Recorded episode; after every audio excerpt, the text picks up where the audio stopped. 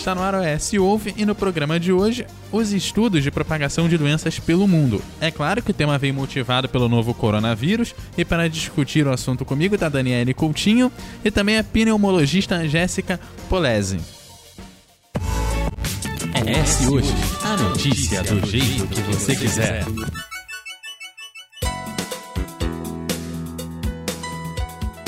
Com a expansão do coronavírus, o ES Ouve questiona as doenças que aparecem com o passar dos anos. Não é a primeira vez que vemos uma doença aparecer e assustar o mundo desta forma. Foi assim com H1N1, a AIDS e outros tipos de coronavírus.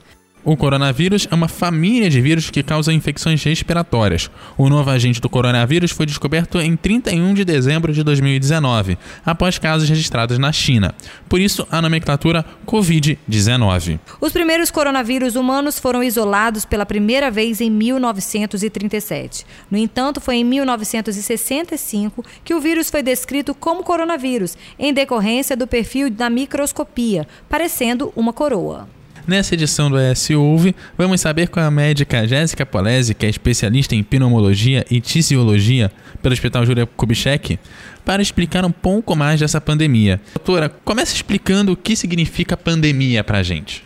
Pandemia é quando você tem um, um, quadro que se estende além de uma, de uma certa região, então que afeta vários continentes seria uma definição mais correta, né? Sai de uma determinada região, atinge vários continentes, várias regiões. Como é que a gente percebe que se trata de uma nova doença? Porque o coronavírus, como a gente percebe, é, os sintomas to, nem todo mundo se manifesta, né? É, o coronavírus ele está no, no, ambiente já causando alguns sintomas respiratórios uh, em, em, crianças, em adultos, é quadro de resfriados comuns. Então é um vírus que já existe na natureza, né? Ele foi descrito aí por essa data, mas ele já existe e está aqui no nosso ambiente. É uma mutação, aconteceu uma coisa diferente com essa essa categoria que tornou esse vírus um pouco diferente do comportamento habitual dele. Sim, nesse caso houve um comportamento diferente, né? Realmente foi um, uma surpresa lá na China que começou a morrer muita gente. Então, inicialmente aparecia um quadro que ninguém sabia como é que é e começou a morrer, morrer, morrer, morrer. Isso foi, foi o início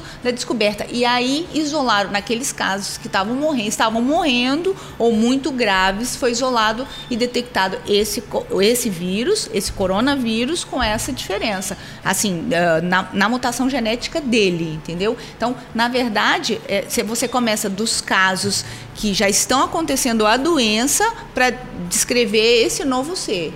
Então, é, se eu pego um, um, resfriado, eu vou primeiro ficar com, com o nariz entupido, depois eu vou ter tosse, depois eu tenho febre, e no coronavírus, sei lá, não é primeiro é necess... eu tenho febre Não necessariamente a coisa acontece essa então, ordem, né? Uh, você tem que entender assim, o coronavírus, essa categoria nova, ele tem uma disseminação muito grande. Então, vamos supor que a gente tenha, tenha 20 pessoas aqui dentro da sala. O coronavírus tem uma capacidade de contaminar todo mundo. Todo mundo vai ter ele. Só que uma vai ter sintoma, entendeu? Então, assim, ele dissemina muito. Então, uma vai ter um resfriado comum e talvez nenhuma vai morrer. Mas aí você, aumenta esse número, você pega 100 pessoas, aí você já vai ter 100 contaminados, porque no caso do coronavírus ele contamina muito. Então, acredita-se sim, morreu muito profissional da área de saúde. Então, para ter morrido tantos profissionais da área de saúde, o provável é que todo mundo que teve contato com aquele indivíduo foi contaminado,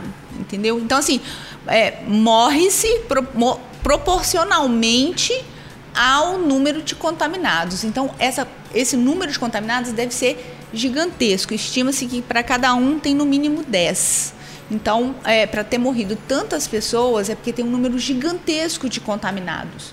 É, é uma doença que tem uma mortalidade pequena, principalmente em jovens, mas tem uma é, alta contaminação. Ah, quando você des desconfia que que é coronavírus. Então, você tem um quadro de resfriado hoje, você pode ter resfriado comum, você pode ter H1N1, você pode ter coronavírus hoje, tá certo? Essa é que é a verdade. Você pode ter qualquer vírus. Tanto que a indicação hoje é que se você tem um quadro que é sugestivo de H1N1, você já entra com antiviral específico para o H1N1, para a gente não esquecer que ainda existe o H1N1, que nem tudo que é resfriado ou que é quadro viral é coronavírus, tá? Isso é verdade. Só que entrou entrou na nossa realidade um novo item, que a gente tem que ter algumas cautelas por ser diferente, por nós não conhecermos exatamente como ele é. A gente está tá usando o sofrimento lá daquelas regiões onde morreram tanta gente para a gente poder criar uma estratégia e evitar que se morra tanto aqui no nosso país. Antes da gente começar a gravar, você estava falando que a gente pode dizer que o Brasil é até privilegiado, né? Porque eu os... acho que nesse ponto sim, a gente está no verão, né? Lá ele pegou, pegou inverno. Uh, a gente vai, a gente tem como experiência o que aconteceu lá. A gente tem um atraso, sei lá, de quase um mês entre os surtos de lá e a alta mortalidade de lá. A gente já tem um vírus identificado. Lá eles estavam totalmente no escuro, era a gente morrendo de tudo quanto é jeito e as pessoas sem saber como lidar e o que fazer. É lidar com a dor e ao mesmo tempo usar essa dor para estudar o que, sim, que é aquilo, sim. né? Então, assim, a gente foi privilegiado nesse sentido. Outra coisa, a gente conseguiu, até certo ponto, retardar o, o, início da contaminação aqui dentro do Brasil. Agora a gente já perdeu, agora já é um vírus que vai estar tá na comunidade, né?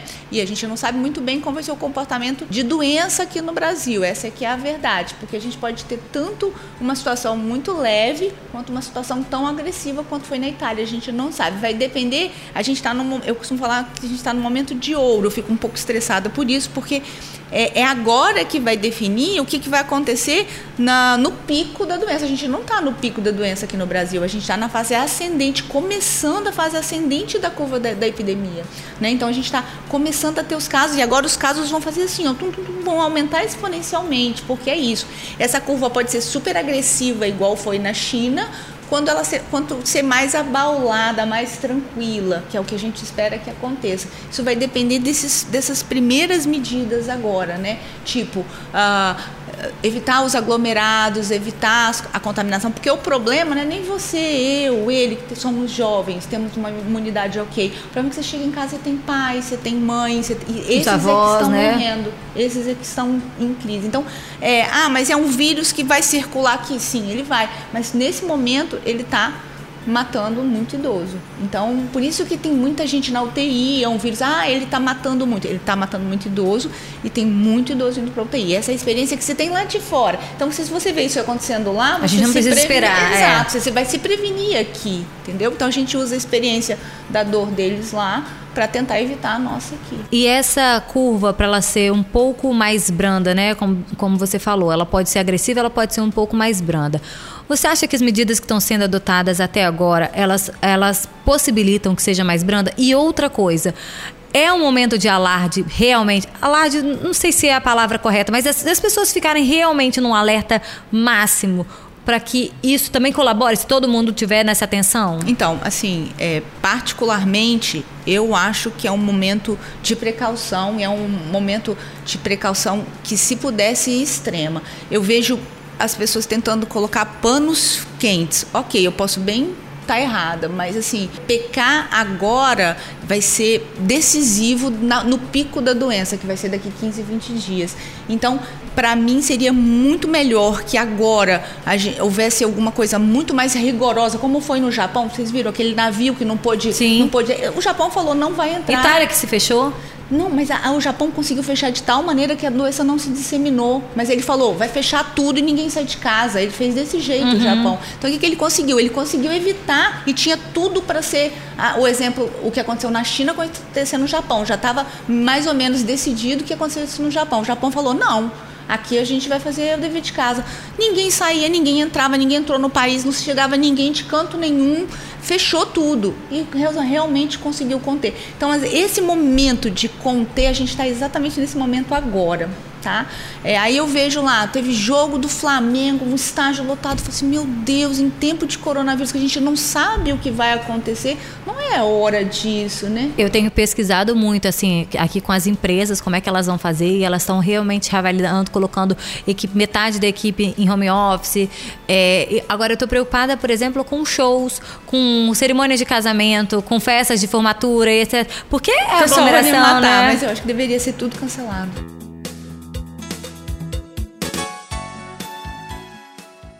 ES Hoje. A notícia do jeito que você quiser.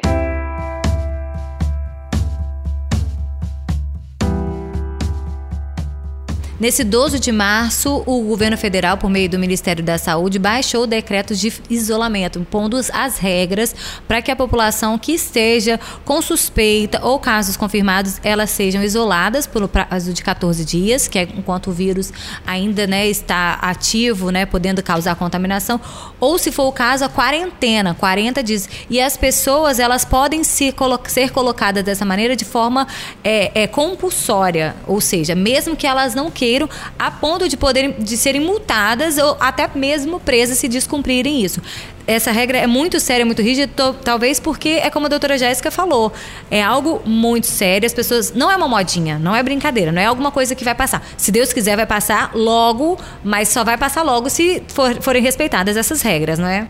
É, e, e assim, o H1N1 talvez tenha um problema, porque foi uma doença que chegou no Brasil, teve os seus problemas, mas é, álcool gel na mão, lava a mão, não sei o quê, e a gente não viu um, alto índice de contaminação. Então ela é um exemplo meio errado, porque a gente tomou todas as precauções, isso evitou a doença de, de se alastrar, e exatamente por isso, algumas pessoas, eu inclusive já vi gente falando isso, que ah não, quarentena é demais, não precisa no H1N1, ninguém morreu, Pois é, mas aí a gente não pode ir pro exemplo ruim, né? E o HN1 é exatamente isso. Se tudo foi controlado e a coisa foi contida, é o que a gente tem que ter. É o que se espera para que não chegue aqui, né?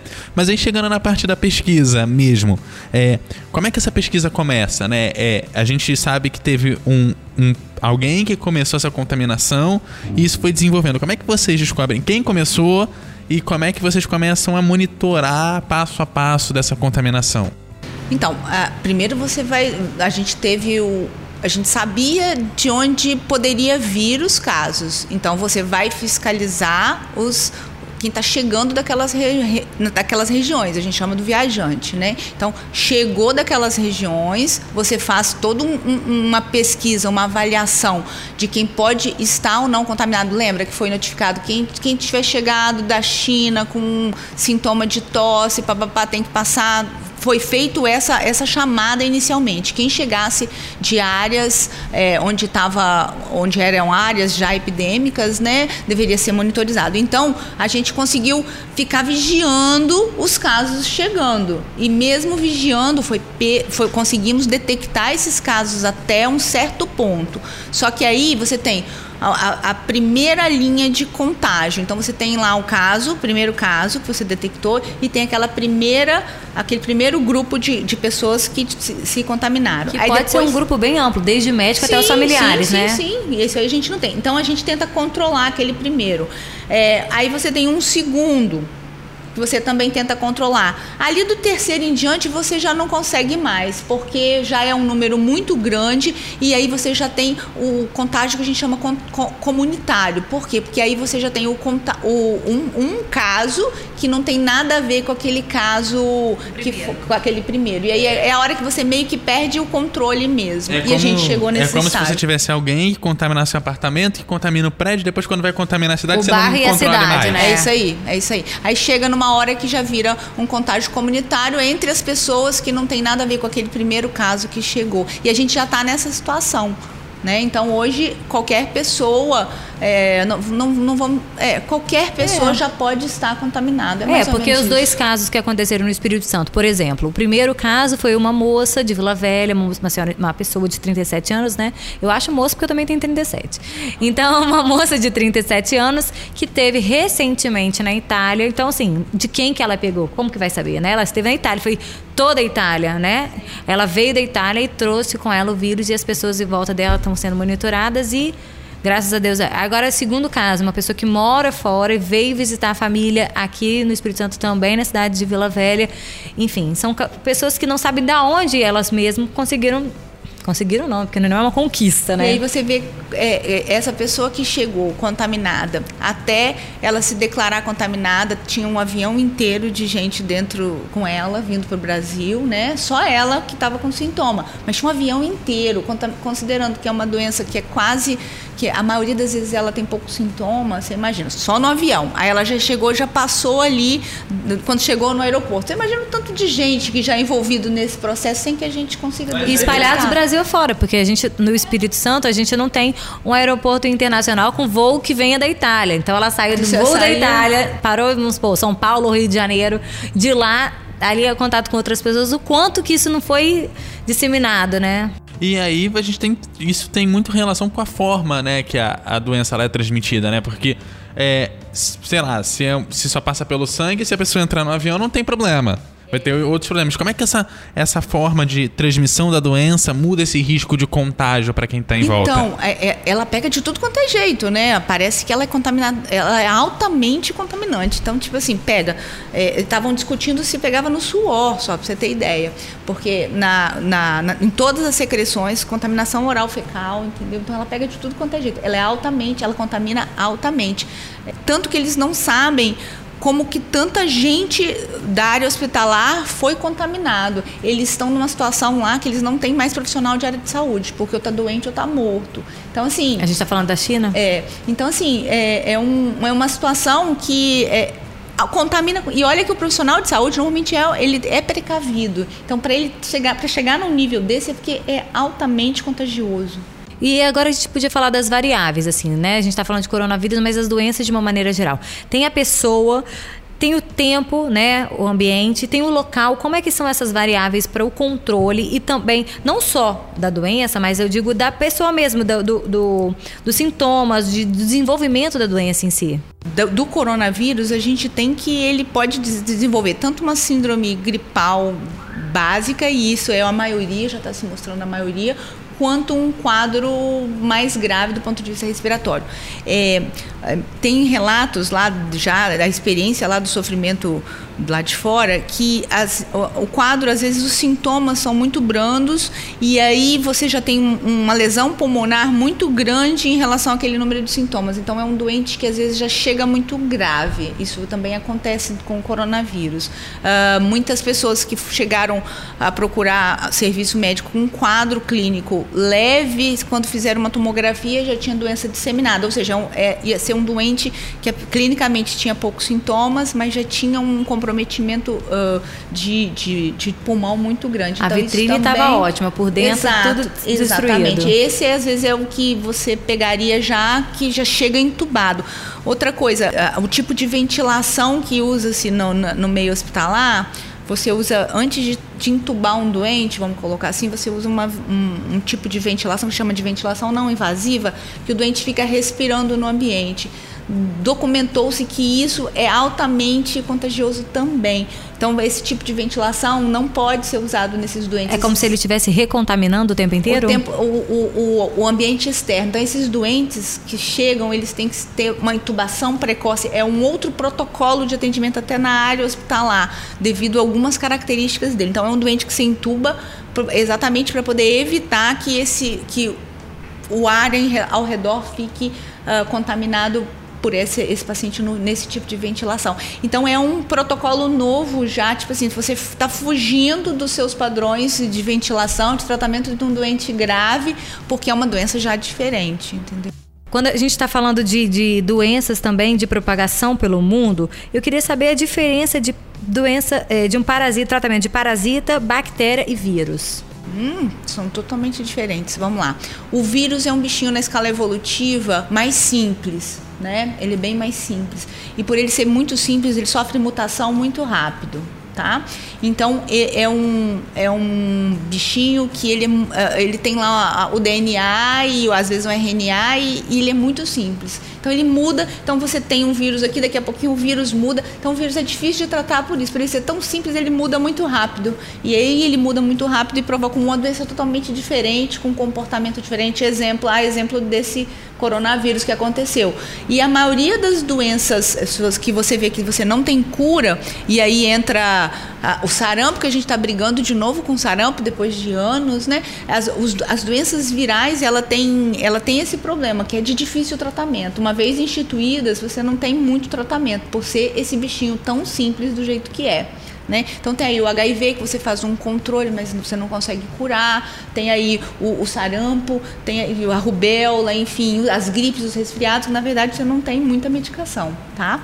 É, as bactérias já é um bichinho mais complexo. Então aí já é um, um, um, uma célula, já é mais bem formada, já tem várias, eh, várias outras funções, já tem membrana, já tem núcleo, é uma célula mesmo mais bem formada. Aí consegue matá-la. Exato. Aí você tem antimedicamento e aí você tem grandes medicamentos. Hoje as bactérias, elas sofrem mutação sim, mas como elas são mais complexas, elas têm que sofrer uma mutação muito grande para ser diferente. Então você tem, claro, você tem os as bactérias que vão ficando resistentes alguns antibióticos, isso é mutação, elas vão mudando a genética delas, né? Mas não são mudanças, é, são mudanças, mas elas são mais lentas, são mais difíceis e mesmo os, os agentes que matam as bactérias é como se você tivesse um, um um, uma, um, meio de você atingi-la e ela é mais fácil de atingir, vamos colocar assim. E os parasitas mais ainda. Normalmente os parasitas são várias células. Então você tem, por exemplo,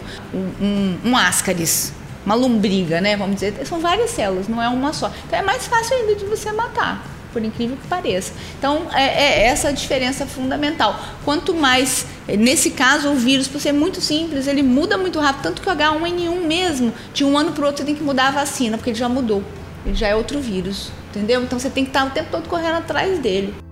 Então, às vezes, esse coronavírus é, vai passar, daqui a pouco tem uma mutação dele, já aparece outro coronavírus. Então, se eu chegar no médico com um vírus, nada de antibiótico? Não, não existe antibiótico para vírus. Existem alguns, alguns antivirais que têm efeito. Por exemplo, o oseltamivir tem, tem função no H1N1, mas só quando você documenta a doença bem no início, você diminui, você não, não cura, você diminui o curso da doença. É como se você desse um, um bloco no, no, no, vírus, entendeu? Entendi. Qual a importância de você ter dados precisos sobre a doença, principalmente o vírus, né? No caso do coronavírus, que ele, já que ele sofre muita mutação, é mais importante ainda você ter dados específicos sobre ela. Sim. Então, uh, no caso do, do corona, dos vírus, as vacinas, né? Quanto mais simples, mais fácil de você ter vacina também né? Você consegue, se você consegue isolar o vírus, você consegue desenvolver a vacina de uma maneira mais fácil. Então é isso que, que é, a importância basal é essa. Então, a partir desse isolamento, você começa a trabalhar, e eles já devem estar trabalhando a mil, porque os artigos vêm na literatura assim, na velocidade da luz, né, sobre o coronavírus. Então eles já devem estar a mil numa vacina. Você falou que é mais fácil para poder desenvolver as vacinas, mas elas nem sempre se desenvolvem tão rápido, né? Não, nem sempre. isso é bicho... é muito complicado. é, isso essa é a parte complicada. Mas, assim, por exemplo, sarampo tem vacina, tem vacina, tem. A maioria das doenças virais que eles se propõem a fazer, você consegue uma vacina. A gente não tem, por exemplo, a AIDS, a gente não consegue vacina ainda, você só tem os, os antivirais, né? Então, assim, é uma corrida mesmo, né? Mas as, as, uh, a parte do, do de você conhecer o bichinho, isso é fundamental, e isso eles conseguiram fazer rapidamente no caso do coronavírus. Que é o caso do DNA sequenciado. É, exato, você, você sabe exatamente qual, a, qual é o DNA então, do ele. É, ele é importante para você compreender a doença e conseguir tratar essa doença. Exatamente, Por isso correu-se tanto para conseguir esse DNA. Isso é muito importante. A partir daí você começa a desenvolver uma vacina, que é o que eles estão fazendo. Devem estar a mil, isso é muito importante. Então, sem DNA, meio que o tratamento é zero por causa de vírus sem DNA, na verdade, sem vacina, a gente faz muito pouco com os vírus, né? A gente não tem vírus, a gente não consegue os tratamentos para vírus, salvo raras exceções, a gente tem antivirais, entendeu? Eu já ouvi alguns profissionais da área da saúde orientar os pacientes ou pessoas próximas a nem todas as campanhas de vacinação aderirem, ou seja, não levar, não irem tomar vacina, não levarem seus filhos. Qual a sua avaliação sobre isso? Um absurdo. Um absurdo. As vacinas, a gente está falando de vírus, né? Você tem como prevenir doença. O sarampo está voltando aí exatamente por falta de vacinação adequada. Então, não, não é admissível você perder um, um doente hoje com sarampo se você tem uma vacina. Eu, eu acredito isso é uma coisa inadmissível, entendeu? É, e as vacinas seguras, muito bem testadas, é, é cachumba, rubéola, crianças nascendo com uma formação por conta de rubéola congênita. Ô, gente, não, não tem sentido você não vacinar e correr todo esse risco. Não tem. Existem esses grupos naturais e tal, dizendo que é, vacina faz mal, vacina está matando. Não, é um absurdo. Acho que tem que vacinar e vacinar mesmo. E, e também, só um detalhe já que a gente está em vacina, é importante ver também a variedade das vacinas. Eu mesmo já tomei bronca imposto porque minha vacina antitetânica estava vencida já há uns anos, tomei uma bronca da. Você está falando do calendário, acompanhar direitinho Não o, só o calendário, mas, é, por exemplo, a antitetânica dura 10 anos, você tem que ir lá tomar. E cada pessoa vai vencendo num, não, num não, período. Eu, desculpa, eu falei calendário, mas é o cartão de vacina, né? Respeitar isso, isso aí direitinho. Respeitar o cartão de vacina. Eu já tomei bronca, então fico ligado. Sempre que eu acho meu cartão de vacina, eu já pego. Gracias. Às vezes eu vou lá depois e falo, tem alguma coisa aí para eu tomar? É, né? Eu acho que é ele bom. tem que ficar realmente no quadro da casa para as pessoas olharem sempre. Porque. E esse alerta só vem, infelizmente, quando. Ô, puxão de orelha, que tem que ter uma coisa ruim, né? Como um coronavírus para a galera falar, ei, acorda aí. Acorda você não tá, aí. se você não tá preocupado, deve se preocupar. Então, é, assim, um exemplo típico assim, de arrependimento, é, posso falar Claro. do arrependimento? eu tive, eu, eu- minha filha hoje está com 20 e tantos anos, mas é, na época que não tinha no calendário de vacina a catapora, não tinha no calendário de vacina a catapora, então ela não foi vacinada. E eu esqueci, simplesmente não procurei saber mais, ela cresceu e tal. Ali pelos 12 anos a menina começou com uma febre, teve catapora, teve catapora, tem vacina para catapora. Olha, pensa no arrependimento, vendo aquela menina toda manchadinha. E deve doer muito mais para uma médica Dói, falar, a poxa médica, vida. mãe, eu falei, caramba. Aí depois, não, mas espera lá, na época que entrou no calendário, não tinha no calendário de vacina, ela vem depois. cartão, né? então, eu tô mais ou menos desculpada, entendeu? Toda vez que eu vi aquela menina toda com febre, toda pintada, tava um remorso danado. Tipo assim, como assim, né? Tá, tá, tá tendo uma doença, sofrendo por uma doença que tem vacina. É um negócio que não, não consigo admitir. Então é o que fica de mensagem nesse podcast dessa semana, galera. Nada de abrir mão de vacina. Vamos aproveitando que a gente está no caso do coronavírus, o assunto é do momento. A gente não pode levar como brincadeira, não pode levar como modinha. Se você estiver pretendendo fazer uma festa, pensa direitinho, né? Vamos ver como é que estão as coisas. Vamos nos cuidar, vamos lavar muitas mãos, todas as horas possíveis. Vamos, vamos desenvolver um toquezinho da limpeza, aquele assim, o toque do bem, né? Porque o momento tá pedindo e, e o vírus, o controle só vai poder acontecer não só com o trabalho do Ministério da Saúde, das forças de, de saúde pública dos nossos estados, dos nossos municípios, mas com a colaboração de todo mundo. É, e quem tiver o cartão de vacina em dia, manda foto que a gente quer ver. Tipo isso.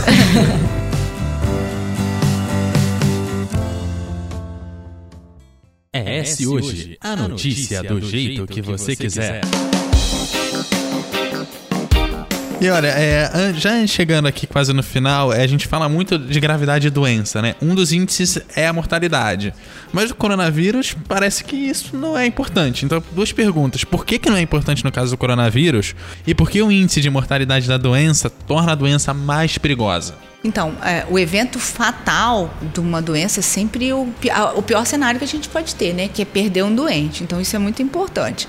É, existem doenças de alta letalidade. Por exemplo, você tem a doença e morre dela. Por exemplo, a raiva. Né? Por isso que tem tanta campanha de vacina, tem, tem, tem- de animais, né, para raiva. O tétano é outra coisa que tem alta letalidade. Então, você, o evento fatal é sempre uma coisa muito grave em epidemiologia e em medicina, né? Mas aí, se você joga essa proporção para um, pro, pro número de contaminados, né, isso fica gigantesco. Então, por exemplo, é, é, a mortalidade em jovens é pequena, 0,3%, 0,6%, vamos colocar. E a mortalidade de idoso é 17%, de 15% a 17%. 15 é um número absurdo, 15% a 17%. Então, na média, vamos colocar aí, é, vamos colocar, é, eles falaram em 3% de mortalidade. Então, a mortalidade é pequena? É, mas se você tem um contágio muito grande, muita gente contaminada, esse número de mortes vai ser grande também. Se você tem só mil contaminados, é, 0,3% de mil é 30, ok. Agora, se você tem um milhão de contaminados, você coloca assintomáticos, às vezes, você coloca aí, vai morrer quantas pessoas? 0,3 de... Uns 300 mil pessoas? Você entende, assim, que é muita gente. Ah, Fiz uma matemática que eu não sei o que tá É, certo, mas, é, é calculadora mas enfim, de qualquer maneira, quanto mais pessoas contaminadas, esse 0,3% ele pode ser um 0,3 enorme. Exatamente, esse número de mortos é enorme, então não é pequeno dependendo do número de contaminados. E se for uma doença sintomática, então tá todo mundo aqui com coronavírus, a mortalidade é pequena, mas se todo mundo aqui tiver, vai ter uma mortalidade, vai ser um número alto de mortos. Eu acho que é a questão que todo mundo faz no caso de coronavírus, né? Como é que a gente evita no mundo globalizado a doença parar assim em algum lugar e ficar ali travada? Então, aqui a gente tentou conter ao máximo, conseguiu com êxito, foi feito um bom trabalho aí de contenção aí da disseminação dos vírus e agora ela vai se integrando ao ambiente, né? Então, igual eu falei, os próximos 15 dias é, vai, vai ter muito avanço, vai ter muito avanço da medicina mesmo nesse sentido, porque o mundo inteiro tá, tá em países ricos estão, isso é um bom pra gente, né? Os países ricos estão a mil em pesquisa, estão todo mundo pensando nisso o tempo todo, né? Então a gente vai ter coisas novas baseado no que eles estão sofrendo rápido, né? E esse vírus, eh, dentro de muito pouco tempo, ele vai ser um vírus que vai estar integrado na nossa comunidade. Não sei se eu respondi a sua pergunta. Eh, Até ele ser integrado, a gente pode a gente tem um co- comportamento incerto nesse primeiro tempo agora. É, é- que ele vai ser integrado, vai virar mais um vírus, é fato. Igual o H1N1, igual vários outros vírus que estão rodando por aí. Ele vai virar mais um desses vírus. Só que até ele virar esse, esse vírus, a gente tem. Nós aqui no Brasil ainda temos um caminho a percorrer, que a China já percorreu, que, a, que o, o Japão já percorreu, que a Itália está percorrendo e alguns países da Europa estão tentando não percorrer, como a gente está tentando não percorrer. Mas existe um tempo aí que é muito incerto por ser uma doença nova, né? Como foi a AIDS quando surgiu, como foi a H1N1 quando surgiu e agora quando é como o coronavírus que a gente está numa incerteza. Então esse tempo agora ele é incerto. Ele vai virar mais um. É, dentro, dentro da lista, sarampo, rubéola, cachumba, catapora, vai ser mais um vírus. Mas esse tempo agora é de incertezas. Então, assim, eu acho que esse é um tempo de ouro que os países lá não tiveram. A China não teve essa oportunidade de fazer essa contenção, é, é, a Itália não fez. Então, a gente está tendo essa oportunidade. Então, ela fala assim: é um momento de ouro que a gente está Então, essa prevenção é isso mesmo. É a gente tomar aquelas atitudes simples de higiene e de evitar aglomerações, de evitar abraços, de cumprimentar com o cotovelo. É brincadeira, mas é verdade. A gente tem que ter Com a cuidado. pontinha do pé, Com a né? pontinha Eu do pé, um sorrisinho de longe, aquele, aquela piscadinha, tá tudo bem. O importante é que todo mundo esteja saudável para que a coisa seja de fato contida e a gente se sentir é, parte desse controle, né? Dizer assim, eu participei disso de alguma maneira, eu ajudei a controlar, porque isso é, né, de cada um também, essa responsabilidade. E, e com essa mensagem a gente pode ir encerrando o programa de hoje. Eu quero agradecer a Jéssica Polese que esteve aqui com a gente. Muito obrigado. Como Obrigada é que o pessoal faz para encontrar você? Então, eu, eu trabalho no consultório particular, sou professora da UFS, na Casa 5, da pneumologia, né? E no consultório. E você tá nas redes sociais? Tô, doutora Jéssica Polese. Ah, é isso aí. Isso aí. Também quero agradecer a Daniela Coutinho, que esteve aqui com a gente. Ficou despreocupada. Já, já A gente sabe não- que o filho não vai se, pode se preocupar com o filho com Desconfortável, né? coronavírus. Seria o tema. É, na verdade a gente tem que ficar alerta, assim, despreocupada eu não tô não, mas é, eu tenho, eu- a gente tem que ficar em alerta. Eu tenho um pai que passou de 65, eu tenho uma mãe que passou de 65, eu tenho um filho de um ano e dez meses, né? Então assim, a cada um, a gente tem que ter atenção, porque além de tudo, a gente tá, eu falei agora da família, das pessoas de dentro da minha casa. Mas eu tenho minha sogra, eu tenho um vizinho, né? E a gente, nesse momento, a gente tem que trabalhar a empatia, a solidariedade, a colaboração, porque isso é, é uma responsabilidade de todos nós. Exatamente. Gente, o programa de hoje teve a apresentação, produção e edição de Eduardo Couto, a apresentação e produção de Daniela Coutinho, a presença da Jéssica Polese, médica pneumologista e também a direção de jornalismo de Daniela Coutinho. Gente, aquele abraço e até a próxima.